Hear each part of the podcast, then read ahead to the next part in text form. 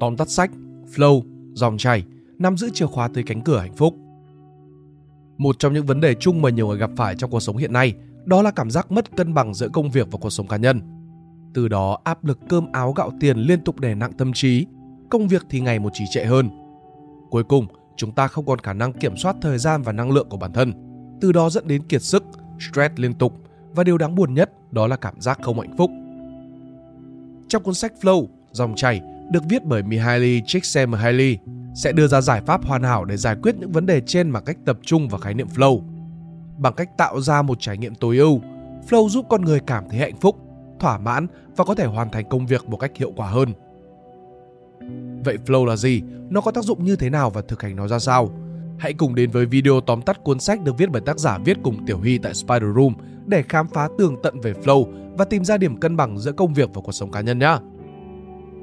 Flow, dòng chảy, cuốn sách được viết bởi Mihaly Csikszentmihalyi, là một tiến sĩ tâm lý học người Mỹ gốc Hungary, đồng thời là nhà nghiên cứu, giáo sư thuộc khoa tâm lý và quản lý tại Drucker School of Management thuộc Đại học Claremont Graduate. Nội dung chính của cuốn sách đề cập đến trạng thái dòng chảy. Trạng thái này là một trải nghiệm tối ưu giúp cho con người phát triển sự sáng tạo, giành quyền tự chủ, vượt qua thử thách, cải thiện chất lượng đời sống, đồng thời hạn chế sự hỗn loạn từ các tác nhân bên ngoài. Từ đó, con người có thêm cơ hội trải nghiệm nhiều khoảnh khắc hạnh phúc và những niềm vui bền vững và lâu dài. Cuốn sách sẽ được chia làm 9 phần, bao gồm Chương 1.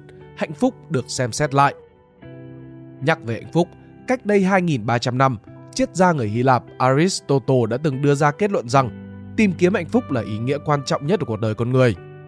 Điều đó đúng với toàn thể nhân loại, từ xa xưa cho đến hiện tại – nhưng dù điều kiện sống đã thay đổi đáng kể như là sức khỏe tốt hơn, tuổi thọ gia tăng, con người sở hữu nhiều tiền bạc, sắc đẹp, quyền lực, điều đó không đồng nghĩa với việc chúng ta sẽ trở nên hạnh phúc hơn.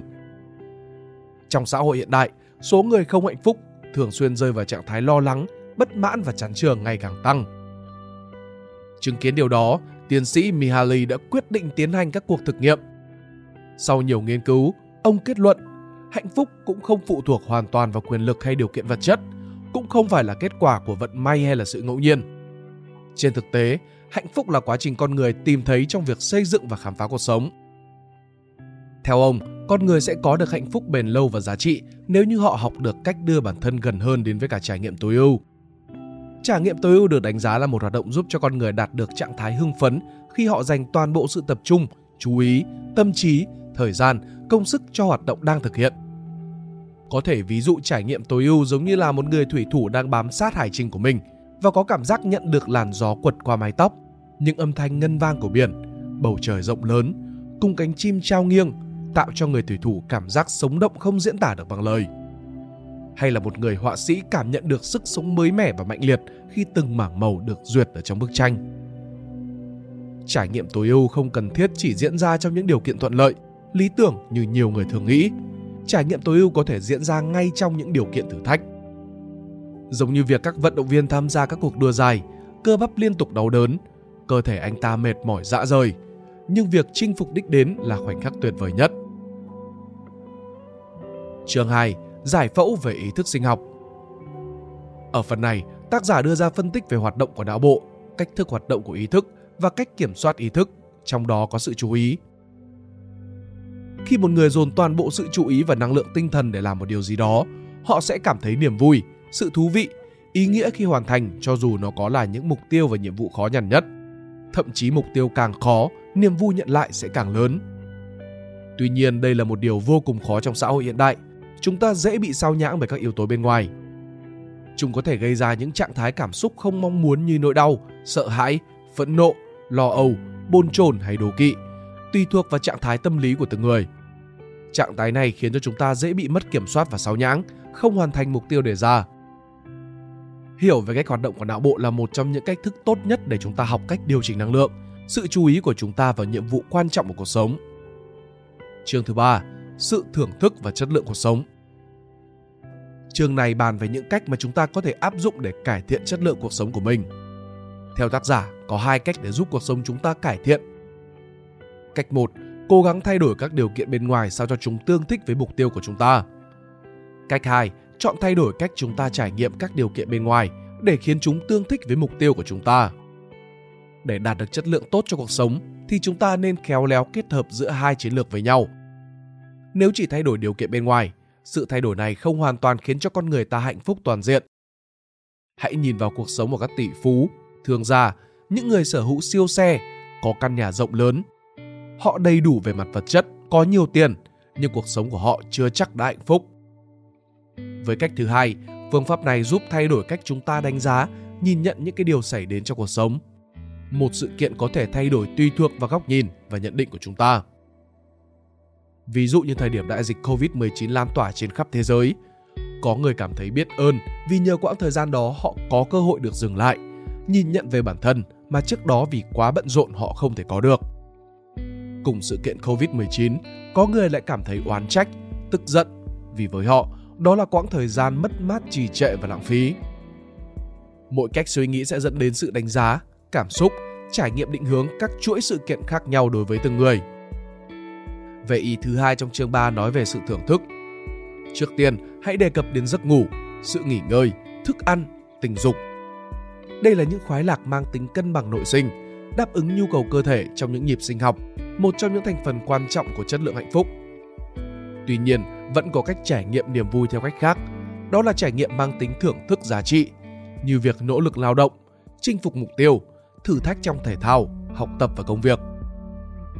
Ví dụ với một thành viên chơi quần vợt, trong quá khứ, dù mệt lử, anh ta vượt lên cảm giác, tiếp tục chơi cho đến phút cuối. Quá trình này được xem là trải nghiệm mang tính thưởng thức, vượt ra ngoài giới hạn của bản thân.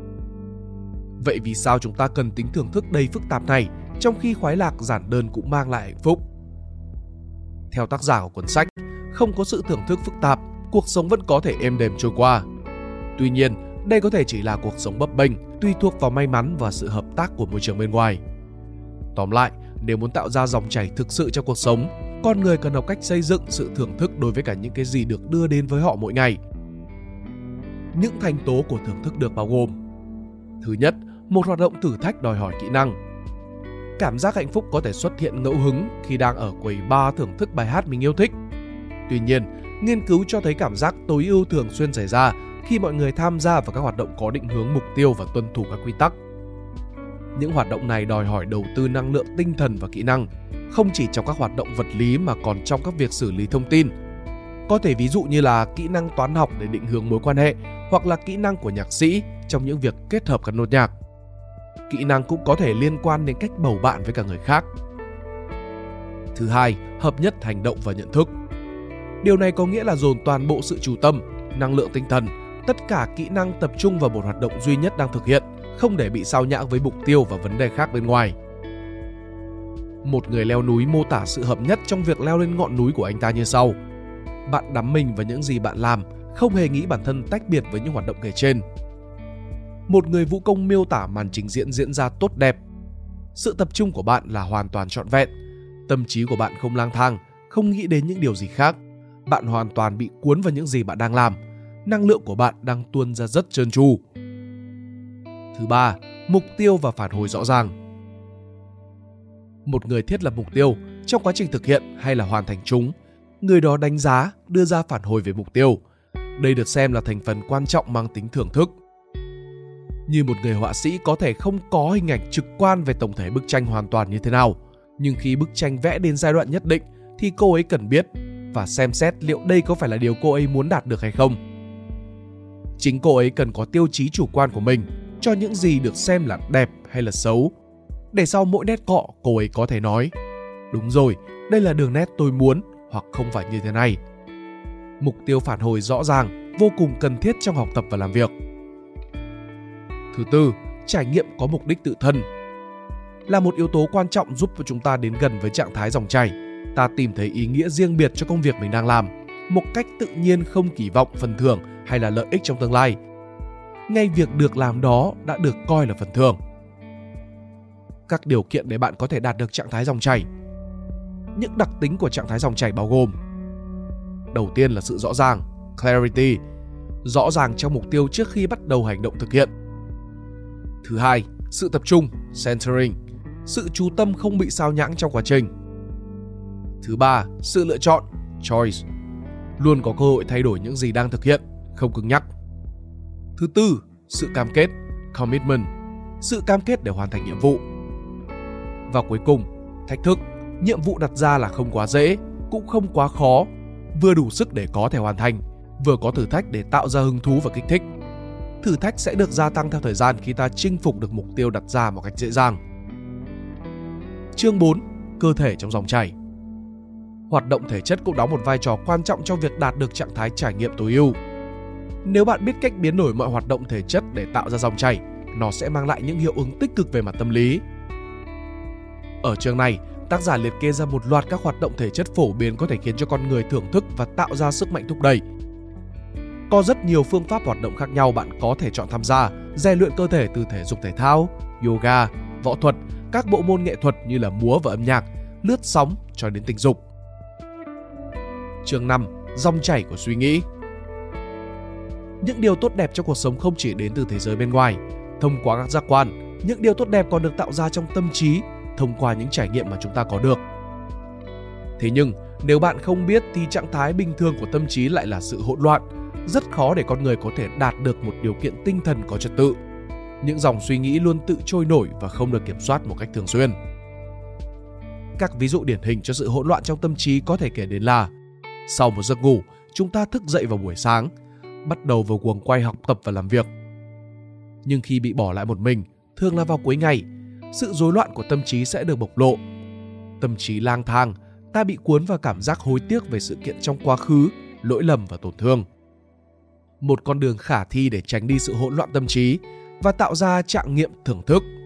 Theo tác giả, chúng ta cần rèn luyện phương pháp tinh thần mang tính cá nhân. Bạn có thể ghi chép, viết nhật ký, tham gia vào quá trình phản hồi, sáng tạo, cảm nhận thơ ca và văn học. Đây là những cách giúp bạn phát triển sự phong phú nội tâm, tránh đi sự xáo nhãng, liên kết quá trình thưởng thức, tận dụng thời gian thấu hiểu và phát triển bản thân. Chương 6. Làm việc như dòng chảy Hiện tại nhiều người cảm thấy đơn điệu, không hài lòng với công việc của mình. Có nhiều lý do khác nhau để dẫn đến tình trạng kể trên. Tuy nhiên, nghiên cứu cho thấy điều này không hẳn là do kiệt sức về mặt tinh thần hay là thể chất. Thực tế, nguyên nhân chính là do mối quan hệ giữa người lao động với công việc của họ và cách họ đánh giá mục tiêu của mình khi liên quan đến công việc. Nếu người lao động không có mục tiêu rõ ràng và không hiểu được lợi ích của mình ở trong công việc, họ sẽ không thể đạt được thành công, thậm chí là làm việc với năng suất rất thấp. Những thử thách trong công việc cũng có thể tạo ra áp lực kinh khủng, khiến cho người lao động khó cân bằng công việc với cuộc sống của họ. Nếu một người làm thuê nghĩ rằng việc làm của mình chỉ mang lại lợi ích cho sếp và cảm thấy xấu hổ vì chưa đạt được thành công, họ có thể trở nên bất mãn và mệt mỏi. Tuy nhiên, nếu họ có thể tìm thấy ý nghĩa cho công việc của mình và giữ vững lập trường tích cực, họ có thể cải thiện kỹ năng và đạt được thành công dài lâu.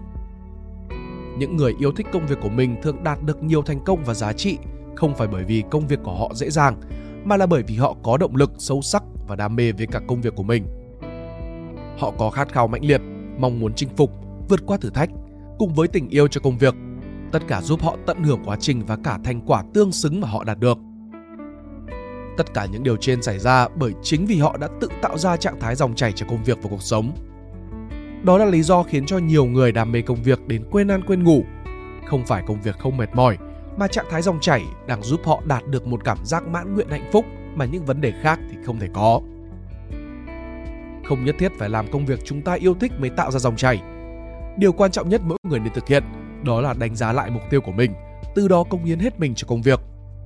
Xuyên suốt quá trình đó, bạn sẽ tiếp cận được trạng thái flow hoàn hảo có được cho công việc, cho dù bất kể bạn đang làm công việc gì. Chương 7. Thưởng thức sự cô độc và mối quan hệ với người khác. Sống một mình không phải là chuyện dễ đối mặt với mọi lứa tuổi, từ trẻ vị thành niên, người trưởng thành đến người trung niên. Cô đơn là một phần mang tính di truyền trong chúng ta đã được thừa hưởng từ tổ tiên của mình. Điều này dẫn đến trạng thái cảm xúc tiêu cực khi con người ở một mình, bởi đó là cơ chế bảo vệ bản năng. Nhiều người chạy trốn sự cô đơn của mình bằng việc giết thời gian trên mạng xã hội, mua sắm, thậm chí là sử dụng chất kích thích để không phải cảm thấy sự cô đơn trong tâm trí. Điều này thực sự không có ích về lâu về dài cho cá nhân họ. Mỗi người đều phát triển theo những cách khác nhau, tùy theo việc họ sử dụng quãng thời gian một mình, thời gian rảnh như thế nào. Theo tác giả, quãng thời gian trống này sẽ hữu ích và giá trị nếu chúng ta biết cách dành nó cho mục đích lấp đầy và hoạt động nhằm xây dựng đời sống tinh thần riêng của mình, xây dựng hoạt động kỹ năng cho công việc mục tiêu của cá nhân. Điều đó mang lại giá trị lâu dài về tinh thần và chất lượng cuộc sống. Chương 8. Đánh lừa sự hỗn loạn Cuộc sống luôn có biến cố bất ngờ xảy ra một cách không lường trước được.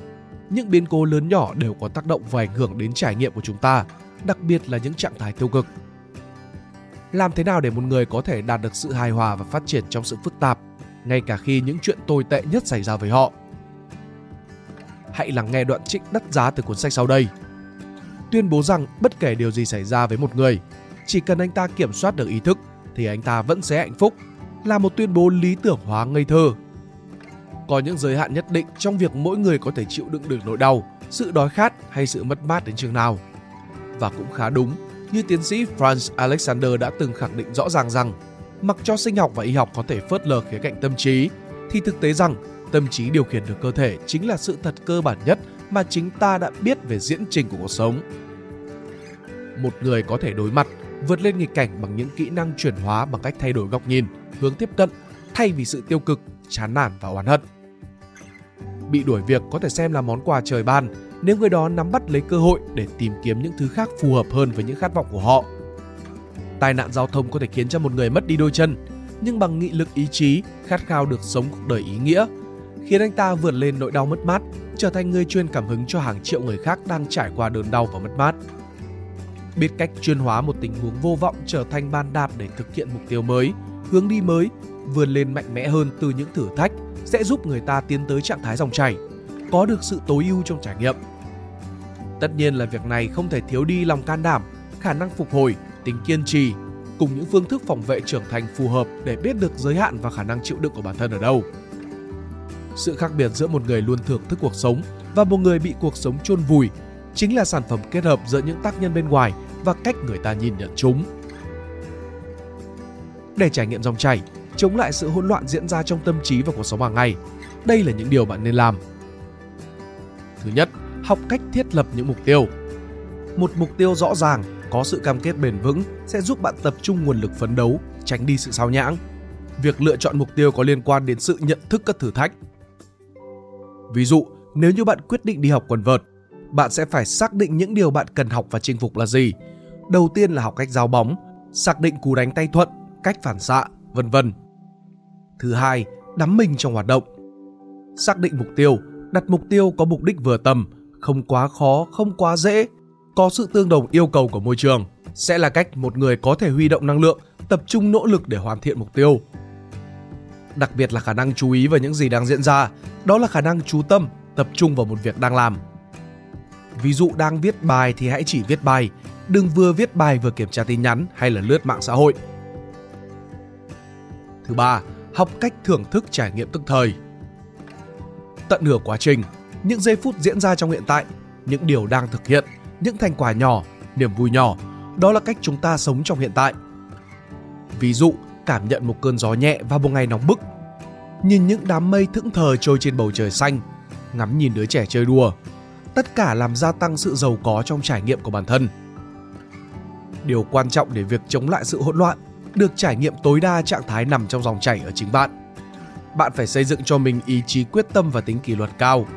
Nếu thiếu đi hai yếu tố đó, con người khó có được trải nghiệm tối ưu trọn vẹn. Chương 9. Tạo ra ý nghĩa Nếu chúng ta thưởng thức được công việc và tình cảm và đối diện được với mọi thử thách như là một cơ hội để phát triển các kỹ năng mới, chúng ta sẽ nhận được những phần thưởng từ cuộc sống vốn nằm ngoài địa hạt của một cuộc đời bình thường. Tuy nhiên, ngay cả điều này không đủ để đảm bảo cho chúng ta đạt được trải nghiệm tối ưu. Chừng nào sự thưởng thức theo sau từng hoạt động không được liên kết với nhau theo một cách ý nghĩa, thì người ta vẫn dễ bị tổn thương bởi tính bất định của sự hỗn loạn. Ngay cả sự thành công nhất, mối quan hệ thân thiết nhất, cuối cùng cũng sẽ trở nên cạn kiệt. Tìm ra ý nghĩa cho mục tiêu chính là điều quan trọng giúp bạn trải nghiệm tối ưu dòng chảy cuộc sống, đồng thời tạo nên sự hài hòa và ổn định trong thế giới bên trong và cuộc sống bên ngoài. Ý nghĩa được hiểu đơn giản chỉ là một mục đích thống nhất, nhất quán trong các hành động mà bạn lựa chọn thực hiện trong cuộc sống. Bạn cần để ý nghĩa của mục tiêu ấy trở thành sức mạnh giúp bạn đương đầu và vượt qua những thử thách, thực hiện mục tiêu. Tuy nhiên, không phải lúc nào chúng ta cũng thuận lợi đạt được những mục tiêu nhanh chóng và xuyên suốt. Vẫn cần có những khoảng thời gian dừng lại, nghỉ ngơi, xem xét và hồi phục. Tìm cho mình những mục tiêu quan trọng, gắn kết những ý nghĩa cho mục tiêu cuộc sống chính là một trong những điều quan trọng nhất giúp chúng ta có được trải nghiệm sâu sắc trong quá trình sống, lao động, học tập, vui chơi, chinh phục các kỹ năng mới. Flow, dòng chảy là cuốn sách dành cho những ai mong muốn khám phá, tìm hiểu về những trải nghiệm tối ưu, hiểu sâu về ý nghĩa của việc xây dựng nội lực, vượt qua thử thách khó khăn, chinh phục sự hỗn loạn nhàm chán trong cuộc sống hàng ngày để bước chân vào trạng thái dòng chảy, tối ưu trong nhiều lĩnh vực cuộc sống. Nếu các bạn thích video tóm tắt này, đừng quên để lại cho chúng mình một like và một subscribe nhé. Hẹn gặp lại các bạn trong những video lần sau. Đây là Spy Room Books, còn mình là Pink Dot. See ya!